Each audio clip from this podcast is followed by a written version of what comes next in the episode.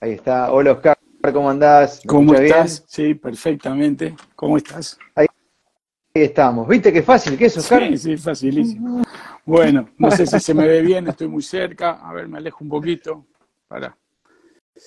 Eh, bueno, ante todo, gracias Marco por, por, invitarme y saludos a todos los que están escuchando. Eh, bueno, nos conocimos en Esperanza este año, que tuve la oportunidad de estar con ustedes y con ese hermoso grupo. Y bueno, nada, acá estamos, eh, respondiendo a tu invitación. Eh, gracias por aceptar, Oscar, y bueno, sabemos de tu actividad. Eh, si bien ahora estás un poco más vinculado a la escritura, tu, actividad este, laboral, bueno, te, te llevó y te trajo de la Argentina, Argentina, España, España, Argentina, y ahora estás en, España. ¿En qué, parte de España estás ahora? Bueno, yo nací en Rosario y toda mi vida, desde los 21 años, estuve en Madrid. Eh, ahora estoy en Valencia, tengo una casa acá y estoy, como llegó el verano, me acerqué por acá a la playa. Mm. Pero eh, sí, por cuestiones de actividad he estado viajando mucho a Argentina cada seis meses, más o menos porque estoy en el rubro de la alimentación y he trabajado mucho con bodegas de Argentina y algunas casas de Argentina de alimentos. Em, y, pero bueno, dejé de viajar con el tema de la pandemia y recién recuperé los viajes ahora cuando nos vimos en Esperanza, pero me pasé tres años sin viajar. Como muchos, ¿no? De los que han elegido mantenerse soberanos en lugar de viajar. Exacto, exacto, exacto, sí, sí. Eh, era imposible subir un avión sin los requisitos que pedían, como no quisimos pasar por, por el aro, pues decidimos no viajar y esperar mejor momento. Y, eh, bueno, sí, te escucho. Este, este ir y venir, eh, Oscar, te permite hacer una constatación de lo que pasa en España, lo que pasa en Argentina. Yo sostengo eh, que inclusive muchas cosas a nivel educativo y modas y tendencias y hasta la música, si querés, que llega a la Argentina, viene con un delay de seis meses aproximadamente de lo que pasa en España. Por eso me gusta, y en Europa a veces en general, ¿no? Pero más sobre todo España, y por eso me gusta prestar atención siempre en lo que pasa en aquel país, porque mucho de lo que pasa allá sucede acá, o mucho de lo que se busca aplicar allá, se intenta aplicar en Argentina, ¿no? Entonces como que uno quiere estar atento ahí sí, para... Sí, eh, bueno, a veces también Argentina funciona como un laboratorio de cosas que luego se van a exportar al mundo, ¿no?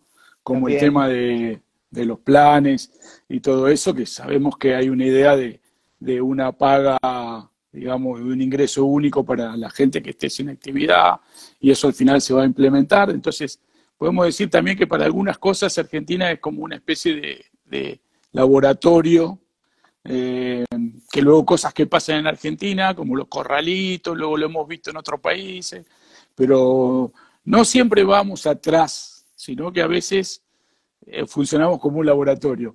Es cierto que durante la, eh, digamos, estos tres años tan difíciles que vivimos, como yo estoy muy tratando de estar muy pendiente no solo de, de, lo que pasa en España, sino de lo que pasa en Argentina y a veces también de lo que pasa en Italia por trabajo también, me he dado cuenta que hay cosas que están perfectamente sincronizadas eh, y por lo tanto mm, no podemos decir que, los países actúan como un imitador, sino más bien que están aplicando una doctrina y una línea que le bajan, ¿no? Porque, por ejemplo, el mismo día que el mismo día que, que Fernández habla de que la meritocracia es mala, pues ese mismo día en España sale alguien de Podemos a decir que la meritocracia es mala, y el Papa sale ese mismo día en el Vaticano a decir que la meritocracia es mala, o el mismo día que sale la ministra del Interior a decir que hay que patrullar las redes en Argentina, pues salen aquí a decir lo mismo. Es decir, hay como una agenda que se aplica y entonces se, se replica, digamos, ¿no? Y me imagino que en otros países también pasará, lo que pasa es que como no lo sigo tan al día, pues eh, tenemos esta, esta, este feedback lo tenemos más con España y Argentina, pero yo veo que las mismas cosas, como decíamos cuando veíamos Batman a la misma hora y en el mismo Vaticanal. O sea, mm. ¿sabes? Es como que se, se ve claro que hay alguien que manda por encima de los gobiernos, ¿no? Una cosa clara, ¿no? Que ¿Alguien, la llamamos la... Alguien da la orden, alguien sincroniza, ¿no? Sí, sí, alguien sincroniza. Un poco como me preguntabas cómo es el tema acá de las elecciones también, que mm, no sé, la verdad que no sé cómo, cómo enfocar el tema, si empezando por, por la conclusión, casi que me parece que es lo más correcto, es decir, qué, qué, resulta de este nuevo escenario español? Y yo lo que veo que lo que resulta de este nuevo escenario español es que los partidos que normalmente eh, generan conflictos y estaban en el gobierno van a dejar de estar.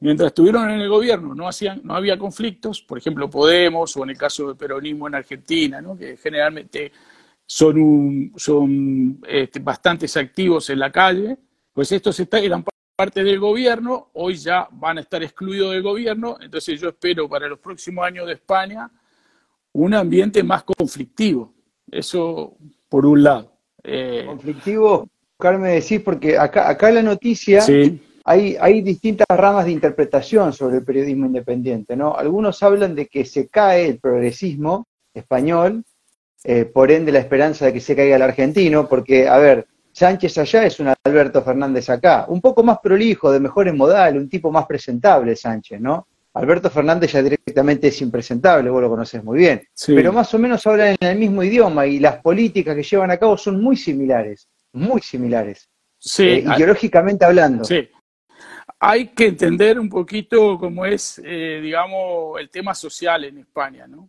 Yo llegué hace 41 años a España, lo cual me da, llegué muy joven, llegué con 20 años, lo cual me da un panorama, o sea, yo cuando llegué había mucha gente que había vivido la guerra civil y a mí me gustaba mucho ir a hablar con ellos, eh, a las plazas, que me contaran. Y este país, como dice Serrat, eh, españolito que viene al mundo, te salve Dios, una de las dos España ha del arte el corazón, porque realmente esta división de, la, de la guerra civil ha permanecido mucho tiempo.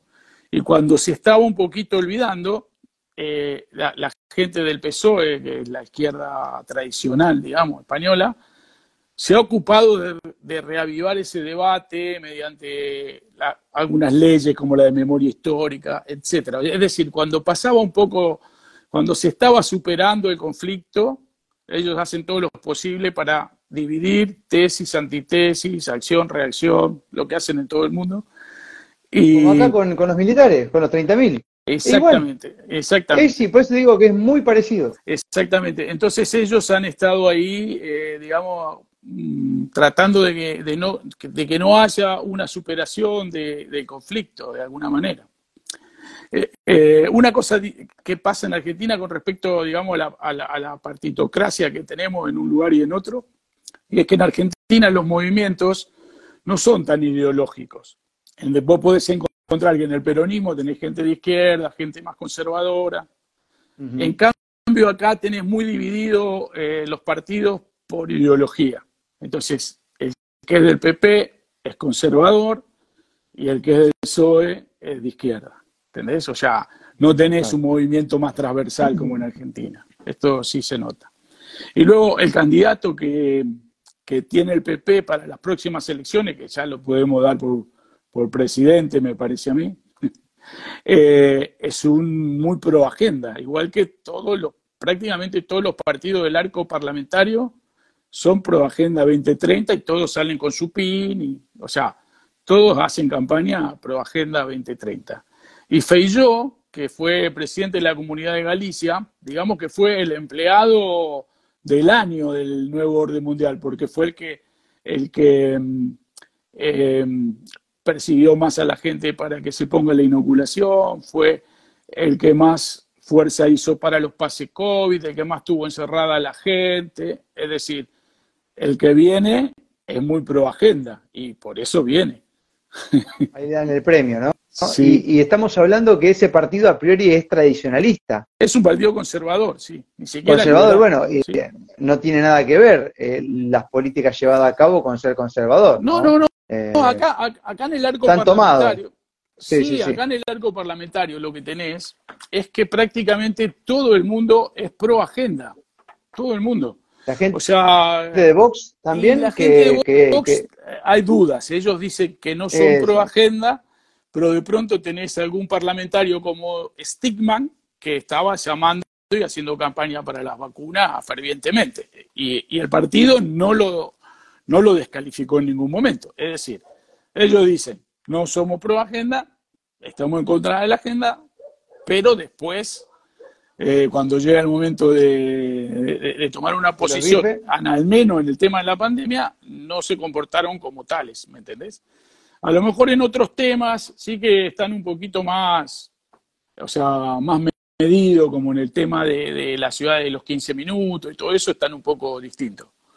Pero, pero lo que es en la, en lo que es eh, la campaña de, de inoculación han estado haciendo campaña, claramente. Bueno, realmente parecería que Vox es la parte que ocupan los liberales acá, ¿no? Mucha manifestación, mucho grito a veces, pero solito, ¡pum! Eh, al, sí, sí, al, tubito o, con los hechos y de callado acompañan el, orden, el orden mundial, ¿no? Sí, sí, pareciera que dentro de, los partidos políticos no, no hay manera de salir de este plan. Por ahí adentro parece que no es.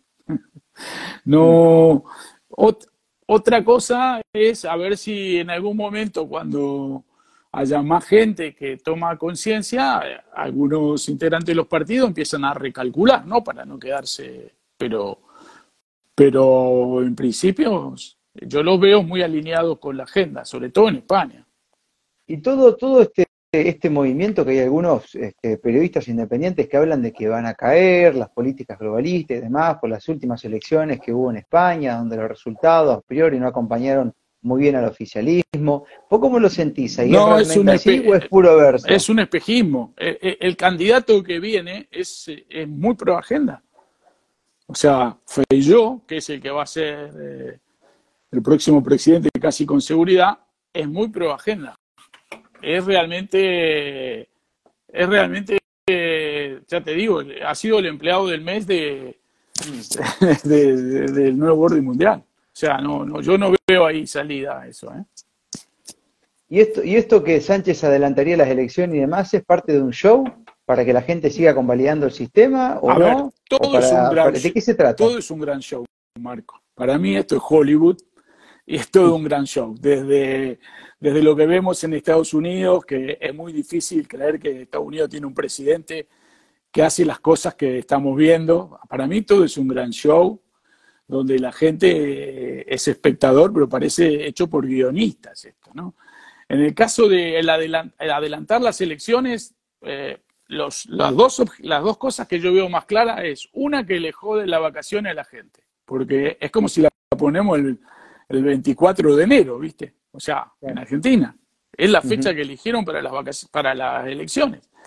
Así, así que es como un castigo para, para los electores. Y por otro lado, el hecho de anticiparla y hacerlo rápidamente es que más favorece a Feijó, que es, es, como decir, bueno, me voy rápido, acá está el relevo, que yo siempre digo que el, el plan relevo es como parte del plan, es decir, como que, que, que agotado eh, los gobiernos de esta gente que está tan comprometida con lo que ha pasado estos años, pues diga, bueno, los van a cambiar, gatopardismo puro y duro, cambiar todo para no cambiar nada. Entonces, yo lo que espero ahora es que los líderes mundiales, que algunos ya han empezado a caer, como la de Nueva Zelanda, Jacinta Ardens, y yo creo que van a volar todos, yo creo que van a volar todos y me parece que va a venir unos gobiernos un poquito más conservadores, como nos quiere vender eh, el presidente de El Salvador, con más, o sea, un poquito más duros. Mano dura. Mano dura. Y eso lo que me parece es que va a terminar en un gran conflicto en la calle, que me parece que es la idea. La idea es fomentar unos próximos años de mucho conflicto en la calle. Esto es lo que veo, ¿no? Sí, sí. Sí, está, claro que no se halla en España, pero acá los conflictos los hace un partido político. Y eso se nota porque cuando ellos gobiernan no pasa nada. Y en más, cuando no son gobierno, pasa lo que pasa sin que los medidores den como dan ahora, por ejemplo. ¿no? Después cuando pasan, cuando ellos están de turno, no hay nada de lo que dicen reclamar cuando otro está de turno. Que no deja de ser eso también, a mí me da la impresión, un gran show. Un gran show en el cual hasta se ponen de acuerdo, porque ninguno de los que está en el poder, teniendo el poder para sacarse de encima esos reclamos de una manera elegante, hace nada, ¿no? Todos prometen este, evitar los piquetes, evitar los cortes, permitir que la gente labure, pero cuando están en los, en bife, este, mira, hasta hace poquito, para mí, un soldado Agenda 2030 por excelencia en Argentina es el, es el pelado de la reta, que ya está propagandeando de que cuando él sea presidente no va a permitir que algunos reclamos coarten la posibilidad de ir a laburar de la gente de a pie. Y él ahora, siendo gobierno, no hace nada para eso evitar. Pero sí te promete que cuando tenga la torta más grande lo va a hacer. Y así vamos de discurso en discurso, pero los hechos lejos están de acompañar, ¿no? Bueno, yo creo que me voy a ganar algunas cenas con el tema de la reta, que yo dije que será el próximo presidente, la gente dice, no, no, le digo, mirá, todo lo que pasa, están repitiendo eh, el, digamos, eh, están repitiendo el programa que, han implementado en otros países. Empiezan por unas encuestas absolutamente, absolutamente truchas, como las que tuvo Biden, las que tuvo Lula. Eh, les mm. generan, em, le han elegido hasta una mujer presidenciable. O sea, ese es un detalle no menor. Le han elegido a alguien que lo acompañe. Eh, lo han llevado a rezar al muro en Israel, lo han llevado a Estados Unidos, o sea, eh, es el más pro agenda de todos. Eh, solo hay que ver las cosas que ha hecho en la provincia de Buenos Aires con respecto al 12 de octubre, la campaña, por ejemplo, el Día de la Hispanidad, lo que hizo, las cosas que hace el LGTBI, o sea, solo hay que ver cómo actúa, es lo más pro agenda que hay en Argentina, por lo tanto yo creo que es el presidente elegido. Otra cosa es que, no, que lo, quien lo elige, pero que es el elegido. Sí, que es el elegido de afuera, ¿no? Que sí, es, que, yo creo que, no elegimos nada, ¿viste? No, no, totalmente. Yo creo que vamos camino a armar un sistema paralelo, totalmente, a desentendernos de esto. No te representan, no se los elige, hablan de cosas que no nos importan, se fuman la guita, o sea, no hay ninguna excusa para seguir obedeciendo eh, esta gente sin, sin Por eso, por eso me, gusta, me gusta esta charla, Oscar, porque, es más, yo no sé si no van a buscar de adelantar las elecciones en Argentina también. Porque te digo, los modus son muy parecidos. La fragmentación política, inclusive hasta social, que hay en Argentina, se ve muy similar a España, España, Argentina. hay cosas que se comparten, ¿no? Eh, yo, muy similares. Yo creo que ellos eligen los gobiernos más apropiados para cada momento. Esto es lo que me parece a mí. Eh, yo te lo decía, hoy, hoy te escuché leer esta carta de esta chica esta mañana que hablaba de cómo ella tenía la sensación de que el PRO había entregado las elecciones con Smartmatic, que sabemos que es, y, que lo había hecho, ella pensaba que porque venía la, la, la, la pandemia, ¿no? Esta famosa. Y realmente yo también muchas veces lo, lo, imaginé así, porque imagínate que para que vos encierres a la gente en su casa, no podés tener la izquierda movilizada fuera del gobierno. No hubiera sido posible. O imagínate que, que Macri hubiera dicho que todo el mundo se queda en casa, cerrar los negocios, si por la, si por la ley de jubilación le tiraron 18 toneladas de piedra por encerrar a la gente en la casa, no hubiera podido, ¿no? Lo mismo hubiera pasado acá si hubiéramos tenido un gobierno conservador. Con un gobierno conservador, todas las medidas que se aplicaron no se hubieran podido aplicar. Entonces yo creo que ellos determinan cuáles son los gobiernos más afines para cada momento del plan que van ejecutando. ¿no? Esta es la sensación que yo tengo como observador de fuera. Y yo creo que en cualquier, cuando decidan que estos presidentes tienen que salir, creo que no va a quedar ni Trudeau, ni Macron, ni Biden, ni, ni nuestro presidente, por supuesto, ni Sánchez. Esto es mi, mi impresión, ¿no? Es decir, que van a ir hacia, hacia gobiernos más como el de Melania en Italia, que sigue siendo agenda, pero tiene un perfil más conservador. Entonces, yo creo, que, yo creo que esa es la propuesta que va a venir, rápido además. Sí, digamos, eh, lo que está claro es que la contaminación ideológica, una vez que ellos la generan, se les complica manejarla si no cambian las cabezas. Así que si, si, contaminás ideológicamente a alguien y lo convertís en izquierdista, en comunista radical, cada vez que alguien esté en el gobierno que no comparta sus ideas va a haber quilombo. Y la única forma de encerrar a la gente era tener a alguien de ellos en el gobierno, que les banque todo, como pasó en Argentina, como pasó en España y como pasó en muchos países, no en todos, pero sí en muchos países, en los cuales lo que vos decías, ¿no? 18 toneladas de piedra por una ley, te cerraron en tu casa, te dejaron sin laburo, no tenía ni para comer y te callaste la boca, ¿no? No, no, por eh, supuesto. Mm.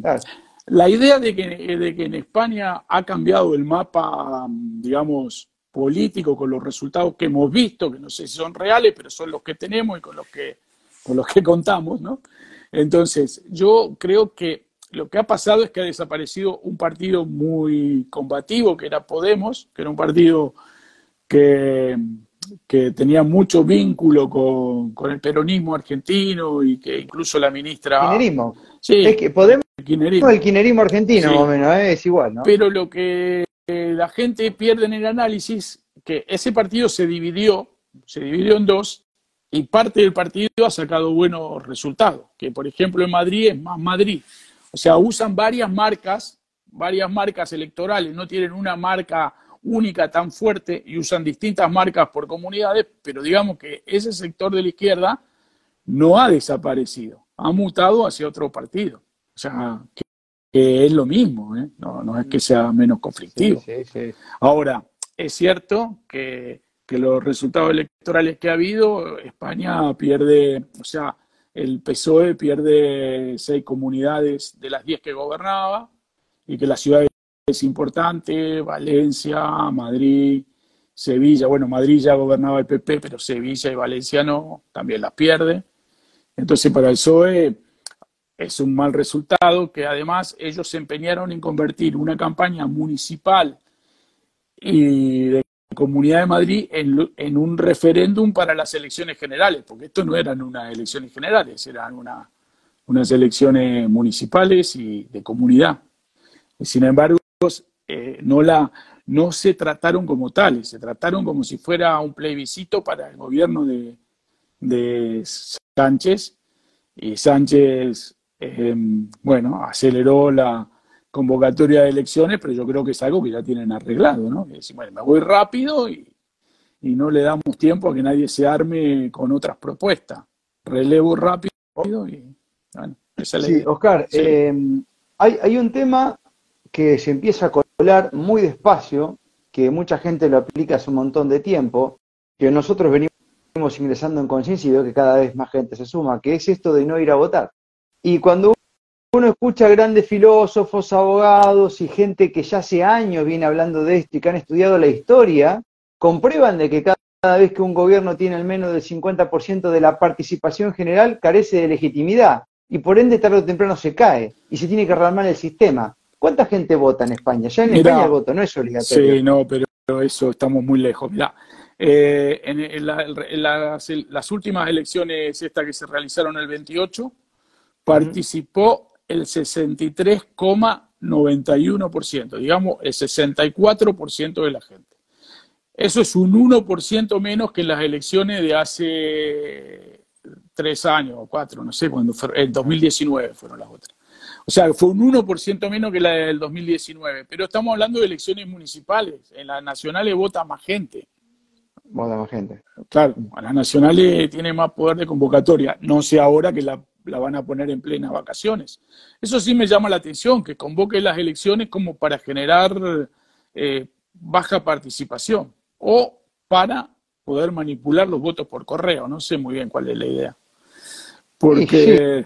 un poco de todo, ¿no? Porque evidentemente poner eh, en una fecha incómoda para el español genera un poco más de esparcimiento eh, en cuanto a la atención de lo que pase, ¿no? Eh, digo yo, ¿no? Y, bueno, y también hay gente que, que, va a elegir no ir, no sé, qué sé yo. hay que ver cómo es la estrategia. Y por otro lado, lo que veo que sí hacen muchos gobiernos es literal, te voy a decir, Oscar, romperle la bola al pueblo lo más que se pueda con distintos temas y pelotudeces para generarte una incomodidad y un estrés constante que vivas infeliz. Entonces esto yo creo que es parte de eso, es energético si querés. Imagínate el que tiene comprado, porque ya la gente acá es muy previsora, hay gente que tiene comprado pasaje para viajar, mm. viajes al exterior y le dicen, no, tienes que estar en la mesa electoral tal día y si no venís vas preso. o sea, ah. es, un, es un tema, ¿viste? Eso pasa ya. Pasa ya y, que si no, va... Y hay multas elevadas y hay incluso castigo para en la, si, te, si estás convocado como presidente de mesa o vocal. Ahí hay, hay una responsabilidad. No para votar, que es que el voto no es obligatorio. Pero, pero sí si te llaman a que estés en la mesa, ¿no? O sea que eso puede pasar. Así que realmente hay gente que está muy incómoda con la situación, desde luego. Más todos los, todos los periodistas que pensaban irse de vacaciones y se tienen que comer la campaña. que se jodan por cubrir boludez. Sí, sí. Este, claro, ahora, qué loco porque hay un 30% duro que no cree en el sistema, que es el 30% que se resiste a todo, que es el 30% que sostiene la especie, que es el 30% que ejecuta la libertad, que es el 30% que genera las verdaderas revoluciones, ¿no? Ahora, yo pensaba que por ahí podía ser un poco más en España. Eh, acá en, en Argentina hay algunas localidades que han hecho votaciones y prácticamente el 50, casi el 50 no fue a participar en un país donde el voto es obligatorio, Oscar. Sí, es mucho. Hay un par de ciudades que... Y, está llamando poderosamente la atención eso. Y bueno, qué sé yo, será una punta de lanza en algunas cosas, Argentina, que hay tantas profecías alrededor nuestro. Sí, no sé. Muchos barrabicini, ¿no? Ah, eh, mucho de eso, qué sé yo. Yo, eh, la, zona de España que menos ha participado en estas elecciones es Canarias. En Canarias ha habido un poquito más de, abstención. Mm. Pero la demás, ¿sabes qué pasa? Que esta dualidad que te arman, eh, la gente elige al, mal menor. se, ve como obligada a votar, ¿viste? Porque es como decir, eh, Mm, ¿qué voto? Eh, ¿Esta gente que quiere adoctrinar a mis niños en el colegio o voto esto otro? O sea, es como que están obligados a tomar parte de alguna manera. Esa es la trampa. La gente dice, bueno, voto el mal menor. Es como elegir cómo morir. Yo digo que es como elegir cómo morir, porque te dicen, ¿cómo quieres morir? Fusilado, ahorcado o en la guillotina. Pero la opción vivir no te la dan, ¿viste? no te dan la opción vivir, te dan la elección de... Y, esto de las elecciones es igual. Eh, ¿Con qué partido querés, este, querés pasarla mal? Es un poco la idea, ¿no? Pero lo que pasa que como está tan dividida la gente ideológicamente y, y esa trampa hace que la gente se... Igual un poco en Argentina, ¿viste? Hay mucha gente que vota, va a votar pro porque se siente profundamente antikirchnerista, entonces, y al revés. Entonces, es la trampa dual. Es la trampa. Es la trampa de decir, bueno, mira, yo no soy esto, entonces tengo que votar lo otro obligatoriamente, si no, no participo. Y bueno, estamos en esa carrera de la rata corriendo arriba de, la rueda, ¿viste? Es, eso. Y, es muy difícil salirse, ¿eh? es muy difícil salirse. Requiere una capacidad de análisis, apagar la televisión, una serie de cosas que la gente no hace, ¿viste? sí, sí, sí, hay que poner un esfuerzo. Mm. Pero bueno, mira que hay, hay, yo creo que de a poco, está bien, después podemos hablar de porcentaje, yo creo que cualquiera que piense o sienta como nosotros, Oscar, jamás va a ser mayoría. Eh, sí, hay un efecto contagio bueno en el, en el caso de que muchas veces uno elige otra forma y esa forma genera otros resultados que aquellos que no se animaron luego se terminan animando, pero eso es una consecuencia. Y también me pongo a pensar que en esto del esfuerzo de salir del sistema, acá estamos hablando básicamente de un sistema político, pero sí hay otros sistemas que muchos de nosotros han elegido salir y hasta hace dos doritos atrás estábamos inmersos, como por ejemplo el sistema científico, el paradigma médico, que lo estamos empezando a entender de otra manera, ¿no? Y mucha gente cambió su creencia eh, no digo que, se pasa a la antípoda, porque estamos en lo mismo, pero sí que entiende todos esos procesos de otra forma y uno termina estando más sano, más libre. Evidentemente estos tres años han sido un gran despertar para mucha gente. Yo ayer terminé el libro de Mazolandia, ¿no? Lo terminé ayer. Incluso le escribí, le escribí al, ¿cómo se llama el escritor? Que ahora no me sale. Autor. Al autor. Sí, este, a Carlitos, este, sí, Carlos. Le escribí, le digo, la verdad que yo me, me, me, parece brillante y sobre todo me parece increíble que lo hayas escrito empezado a escribir en el 2016. O sea, esto es lo que me parece realmente, porque ahora es como más fácil ver algunas cosas. Él tiene una visión realmente increíble de algunas cuestiones que a mí me, me parecieron brillantes, como esta guerra contra la individualidad, que está, ¿viste? todas esas cosas que estamos viendo, que, que hay una batalla contra el individuo, contra el ser, y, él lo veía tan claro en ese momento. Entonces me parece realmente que era realmente difícil. Ahora, estos tres años, ¿qué pasa? Que la gente ha estado en su casa mucho tiempo pensando, viendo muchas mentiras que no le cerraban, porque las mentiras a veces eran muy difíciles de creer. Mira, yo te digo, por ejemplo, yo he mucho tiempo con transporte de congelado, ¿sabes? Hacía transporte de congelado. Y se transporta la mercadería a menos 18 grados, a, a menos 18 grados. Cuando yo escuché que iban a mover millones de, tubitos, como decís vos, a menos 60 grados, yo sabía que no era posible. No era posible. No hay ninguna logística en el mundo capaz. O sea, vos puedes mover un embrión de, en un helicóptero del hospital de, Buenos Aires a un hospital de Rosario, pero no puedes mover millones de, de kilos. ¿Me entendés? Es imposible. No hay, no hay estructura en el mundo para hacer eso. Entonces, cuando vos empezás a ver una mentira, otra mentira, otra mentira, y vas eh, viendo tantos engaños, hay mucha gente que se dio cuenta. Era muy difícil no darse cuenta. Hay algunos que siguen hipnotizados, pero bueno, eso... bueno, sí, sí. Y, eh, eh, yo hoy lo decía esta mañana en una charla, que en una entrevista que me hicieron, que gracias a, a mucha gente hipnotizada, el que no se hipnotizó se dio cuenta de muchas cosas por ver los resultados del hipnotizado.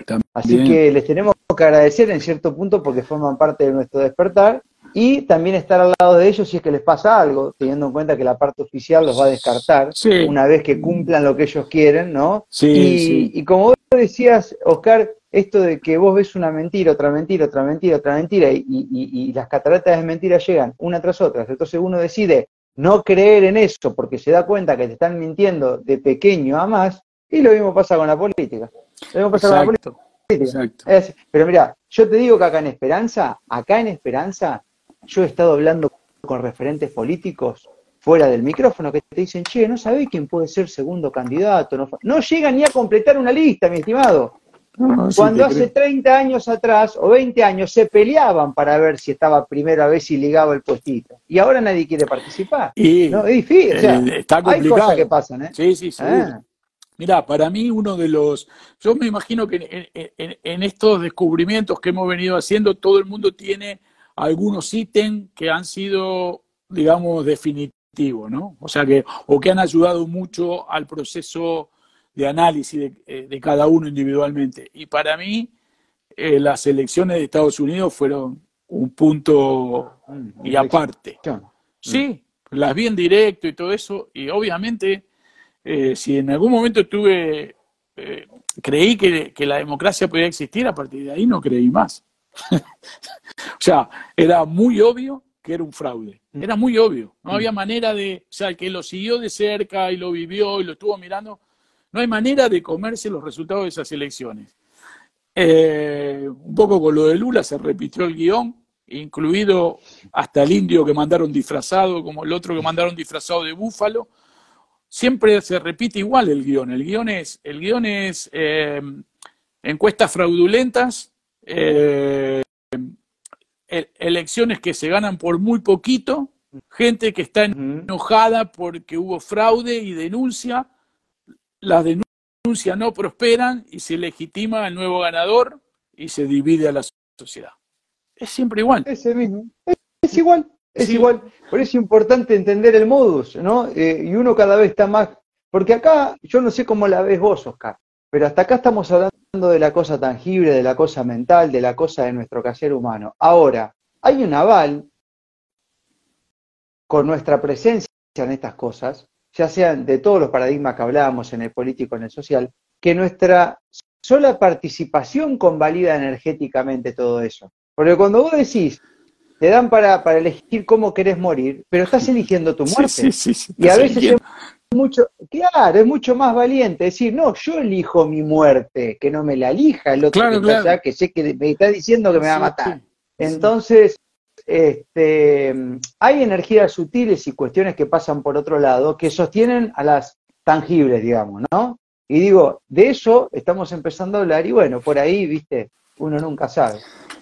Y realmente sí, hay que tratar de, no ser partícipe de esto, de no avalar con tu participación, porque es como legitimar el fraude. Yo eh, hace unos días te, pasé, vos fíjate que yo, hay algunos temas que lo vengo viendo hace muchos años. Yo te pasé hace un tiempito que vi que lo colgaste también el, el vídeo de Antonio García Trevijano, que ya falleció, que yo leí el libro creo que hará 25 años, donde hablaba del fraude de estas elecciones. Cuidado que Trevijano fue parte del sistema y fue ah, incluso parte de la creación de la constitución en España, etcétera, etcétera. Y el tipo escribió un libro hace, yo no recuerdo si 25 o 30 años, no recuerdo cuánto, que se llamaba La Gran Mentira, donde desnuda todo el sistema bipartidista y cómo funciona. Entonces, digamos que a mí todo esto no me sorprende pero siempre he querido creer algo, ¿viste? Siempre tenés esa, esa gana de que, bueno, podemos cambiar esto, podemos...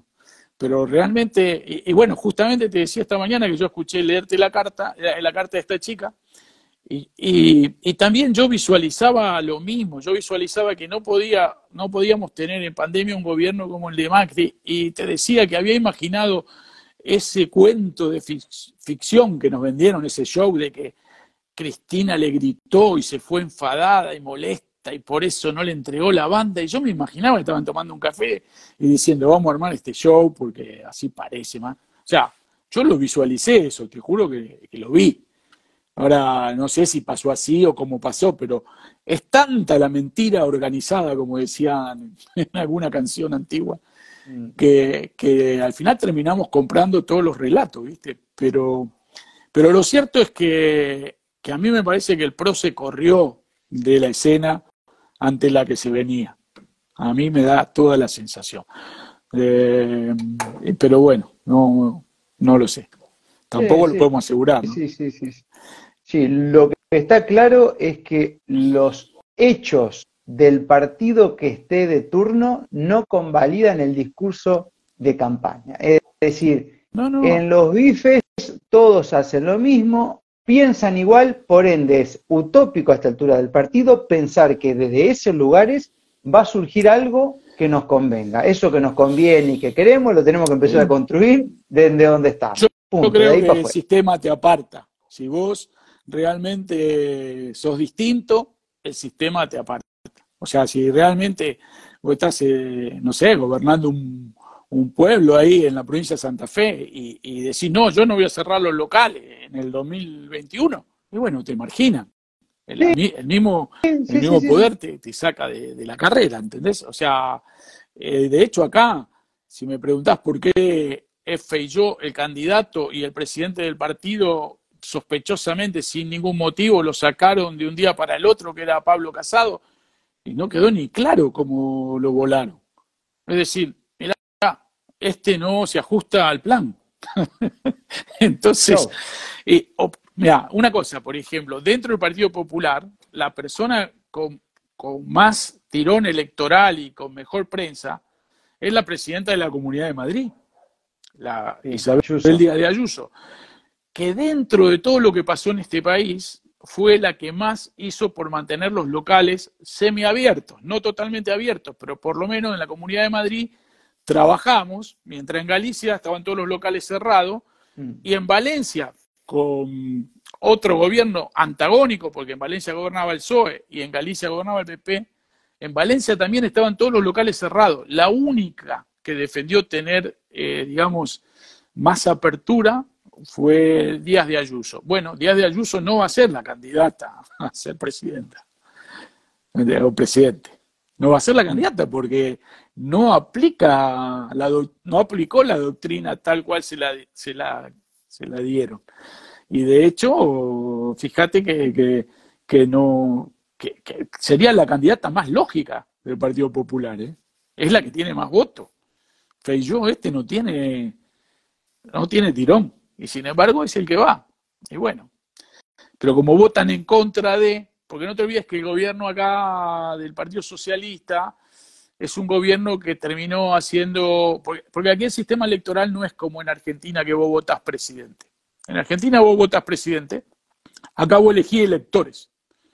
O sea, vos decís, la Comunidad de Madrid, mira, te lo voy a leer porque lo tengo anotado, la Comunidad de Madrid tiene 135 diputados. Entonces vos elegís esos 135 diputados que son los que van a elegir el presidente de la comunidad. No elegís el presidente. Pero vos podés, puede ser que, el partido, que el PP sea el partido más votado, pero no tenga las, o sea, que haya otros dos partidos que puedan negociar y sumen más votos para que sea el, el candidato otro. Entonces, después de que se hacen las elecciones, los diputados, en el caso de las comunidades, y los concejales, en el caso de las municipalidades, son los que eligen el presidente y el, y el alcalde, que es el intendente. ¿no? Entonces, perfectamente la lista más votada puede estar fuera de gobierno. Perfectamente. Porque si vos sacaste cinco, eh, cinco concejales, ponele, ponele, no sé, te lo voy a poner un ejemplo de Argentina, ponele que, que el PRO saque cinco concejales, pero el peronismo saque tres y mi ley saque tres y mi ley se pone de acuerdo con el peronismo, tienen seis concejales, ponen el... Entonces, por más que el otro haya sido el partido más votado, no es parte del gobierno. Entonces, bueno, también, ahora, otra cosa que, pasa ideológicamente en este país es que todos los partidos de centro, desde que yo estoy acá, han, han sido condenados a desaparecer.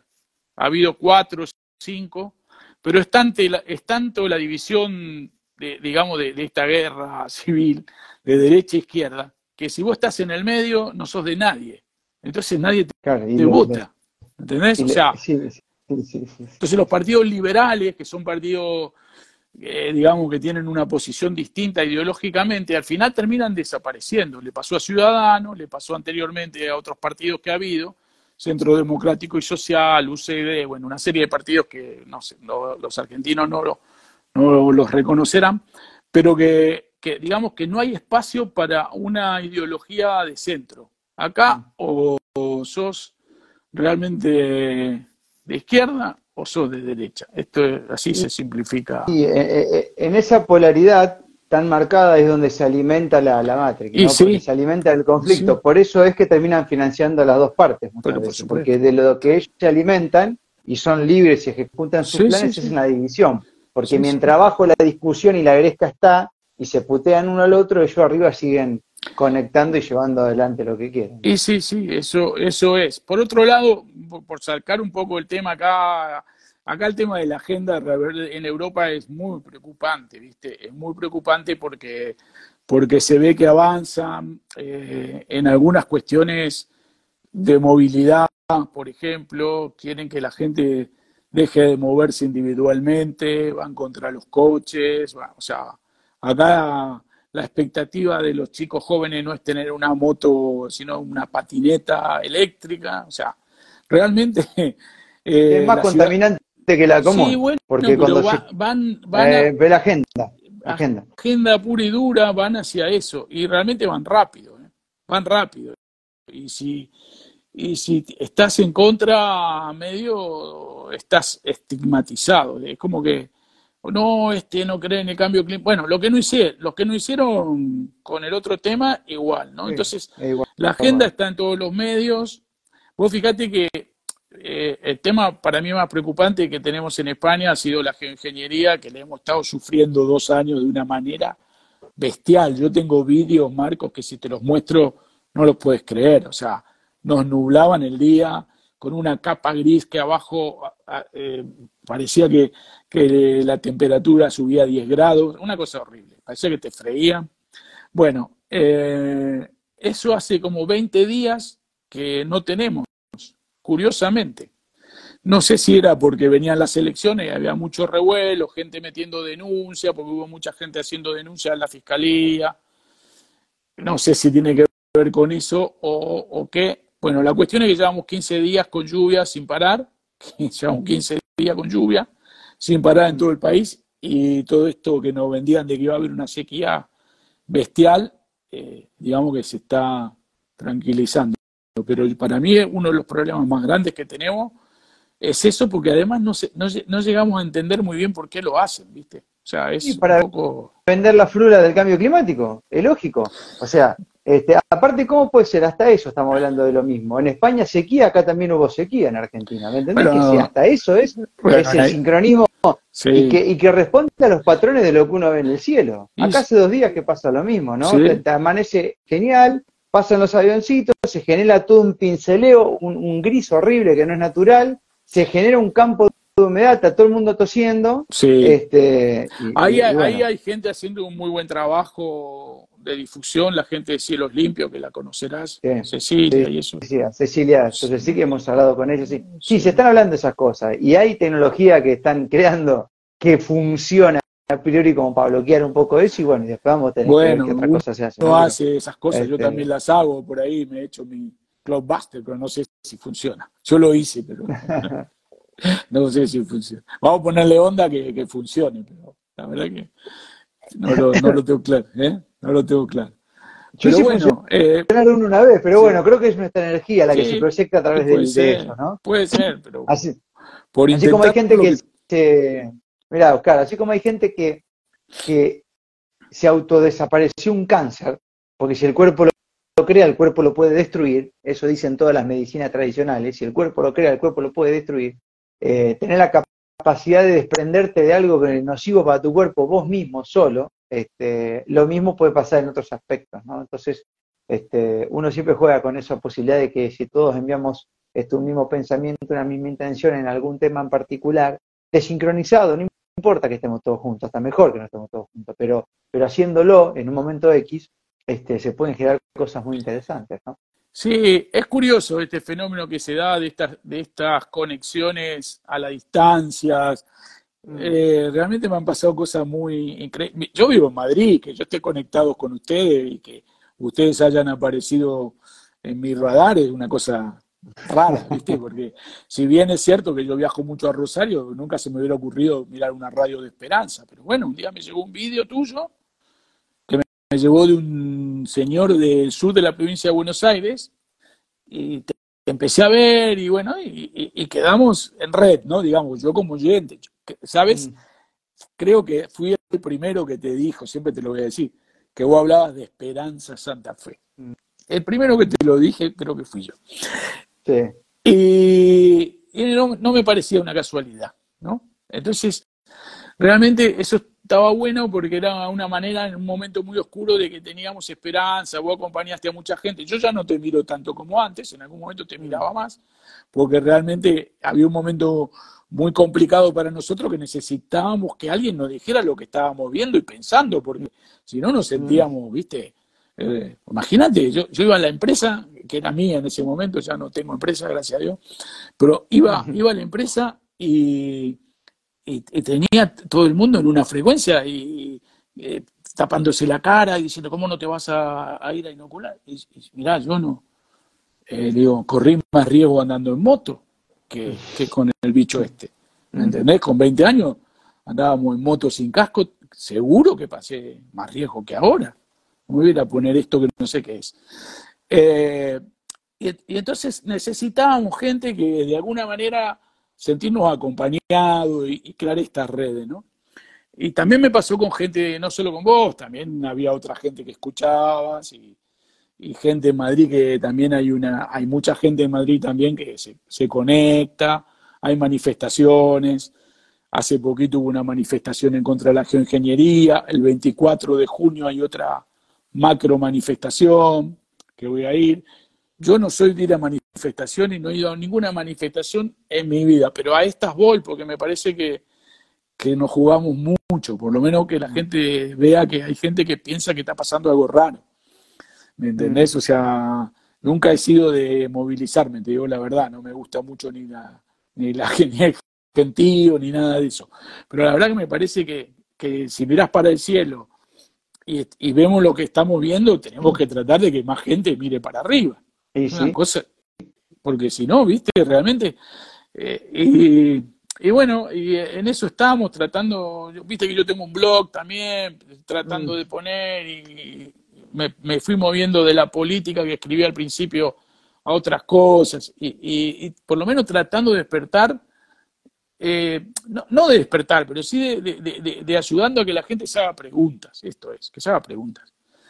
Y a esta altura del partido, sí, y a esta altura del partido ya me parece que el que no vio está difícil que vea algo, ¿no? Porque como que hemos tenido tantas pistas que...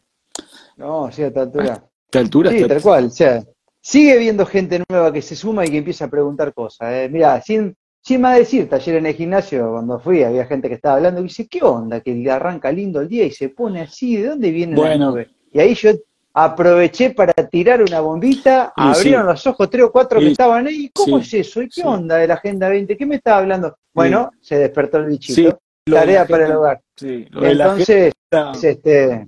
Mm. A ver, lo de, lo de la geoingeniería es más fácil de verlo. Es más fácil de ver lo de la geoingeniería que todo esto sanitario que tuvimos, porque era algo intangible, mm. eh, era difícil de verlo, ¿no?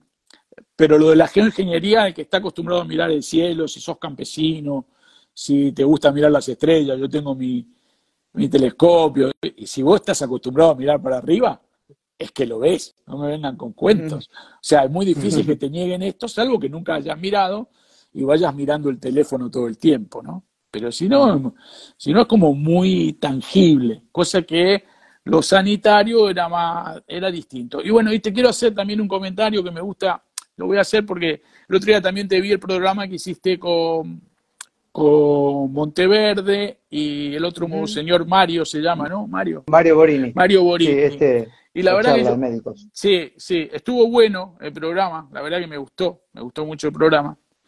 Eh, y me llama mucho la atención el tipo de comentarios que después genera el programa, ¿no? Mm. Porque eh, eh, los comentarios que hubo en las redes eran todos, eh, digamos, muy en contra de Mario, que a mí me parecía que su postura era una postura sensata. yo no niego que, que, Monteverde tenga razón, y creo que tiene razón en muchas de las cosas que dice, sino en todas, ¿no? O sea, por ejemplo, que esto que pasó es un plan organizado para hacer daño, todo eso estoy convencido de que es así. Eh, también estoy convencido de que si ellos miraron por, un microscopio y vieron algo, estará.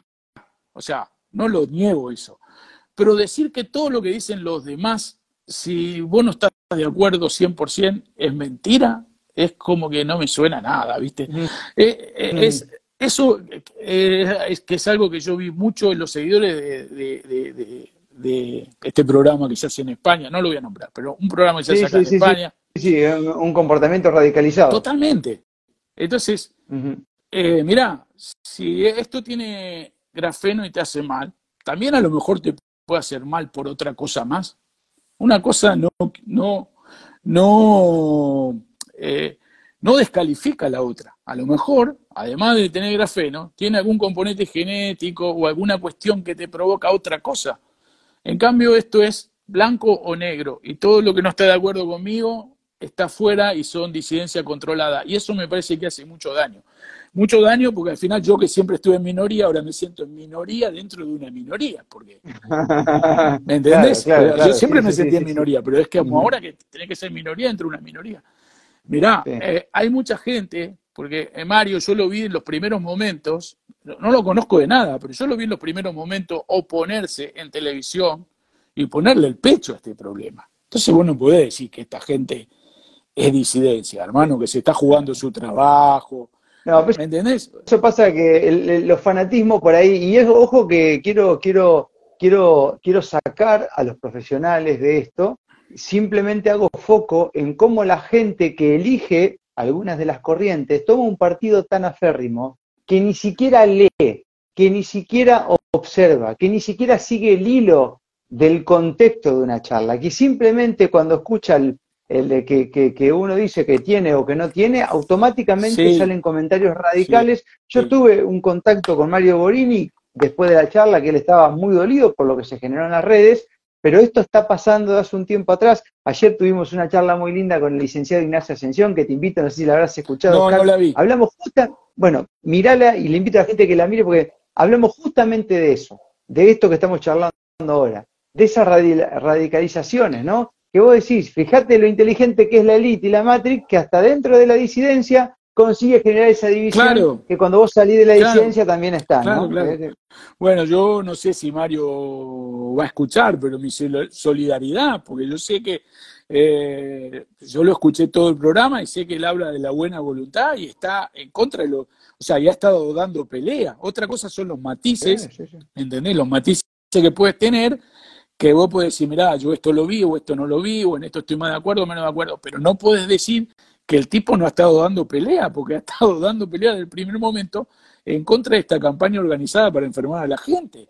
Y como eso, doy, fe de eso, doy fe de eso. Y como eso, yo he visto mucha gente acá de eh, Médicos por la Verdad que han sido descalificados en España de una manera horrible, horrible, por, eh, por, por esta línea de pensamiento que al final representa lo que combatimos, que es el autoritarismo y la opinión única. ¿Me entendés? Entonces, eh, es, una, una tristeza que gente que está combatiendo el problema no tenga una amplitud como para por lo menos entender que podemos tener distintas perspectivas y además que una cosa no invalida a la otra, que, es lo que me parece a mí, que vos podés tener una visión, la verdad que a mí me parece que si el contagio existe o no existe es realmente, no, es lo más importante, lo más importante es que te están envenenando. No es tan importante si existe el contagio o no existe el contagio. Lo importante es que te estaban envenenando, que había un plan para envenenarte. Entonces, bueno, habrá cosas que habrán sido utilizadas de una manera u otra, pero, pero creo que ahí hace falta más generosidad entre nosotros para poder entender las distintas visiones sin generar un conflicto. Porque ahí, bueno, me quedó eso, porque yo también leí las críticas a Mario, yo no soy Mario, pero leí las críticas, me parecieron horribles, la verdad. Sí, sí. no, no son Como también había mucho comentario apoyándolo, o, de gente que agradecía el debate, ¿no? Que lo entendía como tenía que haber ser, que era la mayoría de los comentarios, pero sí hay un comportamiento radical en alguna de las partes que eso se ve, y es una verdadera pena. Este, pero como dijo ya un gran maestro, por su fruto los conoceréis. Sí, bien. Pero este, ¿sabés qué pasa cuando vos tenés o sea, cuando, como la gente hace tanto ruido, cuando vos tenés tantos comentarios negativos, a, la gente le cuesta dar una opinión diferente. Yo, por supuesto, di mi opinión, ¿eh? pero a la, a la gente le cuesta apoyar a que está haciendo. Hay una cosa que es la espiral de silencio, ¿viste? Si hay una opinión dominante kirchnerista, es muy difícil ponerse en contra. ¿Me entendés? Es, eso acá también pasó, por ejemplo, eh, el separatismo catalán es el 48% de la gente, pero los 52% que están en contra del separatismo no pueden hablar, no pueden hablar. Mm. Porque eh, eh, funciona la espiral del silencio, porque hay una opinión dominante en los medios, eh, una opinión política, entonces a veces cuesta a la gente oponerse a ese tipo de críticas tan duras y tan, y tan radicales. Bueno, nada, es un comentario que... Porque, como... No, te lo agradezco, Oscar. Además, yo me voy a ocupar de hacérselo llegar a Mario, tu, opinión, que yo la comparto plenamente. Gracias. La comparto plenamente. Porque me parece ¿Sabes qué pasa también? Sí. Mirá, eh, yo, eh, a mí me da, eh, y no sé cómo transmitirlo a esto, pero inclusive lo he hablado con Mario, que uno está acostumbrado a la exposición. O sea, que a mí me reputen en redes sociales, que me bloqueen, que me digan ya te vamos a agarrar cuando te venga a atender en el hospital y te vamos a dejar internado dos semanas. A mí me, me la ayuda porque ya lo pasé y lo viví, ya sufrí, ya tuve taquicardia, ya me recagué las patas y ahora es como que lo naturalicé. Pero entiendo que hay mucha gente que quiere acercar posiciones, se lanza a intentar con su mejor intención y se encuentra con toda esta radicalización que existe en las redes, que, que está ahí y que uno la desestima, pero entiendo porque también uno ha pasado por los procesos iniciales de esto y duele, ¿no? A mí ya me cancelaron las feministas, ya me dijeron de todo, ya me denunciaron, y ahora me la suda, ¿no? y, y, si logramos sortear ese paso, este, después entendemos que, bueno, nada, tenemos que hacer lo que tenemos que hacer y punto, ¿no? Este, después a la larga... Te lo quería eh, comentar porque me parecía justo, justo que, que, había sido un poco maltratado a mi juicio en la red y no, no venía a cuento porque estuvo muy, muy bien en su exposición. Puede estar de acuerdo o no, pero él estuvo bien y además estuvo siempre denunciando que esto era terrible. O sea, en ningún momento estuvo pro, eh, pro genocidio, por decirlo claramente. en ningún momento, ¿viste? O sea, entonces bueno, nada, eso, solamente si, si, hablas con él, decíselo. Bueno, eh, creo que esto tenés una hora nomás, ¿no? Sí, ya está, ya está. Tenemos que ir cerrando como para que no se corte. Por ahí se puede extender un poco más, pero depende de la suerte que tengamos. Yo te quiero agradecer, Oscar, por este tiempo y bueno, este, estamos en contacto. Seguramente nos vamos a encontrar pronto. Tengo entendido que para noviembre se viene algo, por ahí nos vemos de nuevo. Bueno, puede ser. Tengo que ir a ver el borracho. El palo ah, borracho. Ah, sí, por favor, dale. Te mando un abrazo grande. Muchas gracias. Chao, chao. Chao.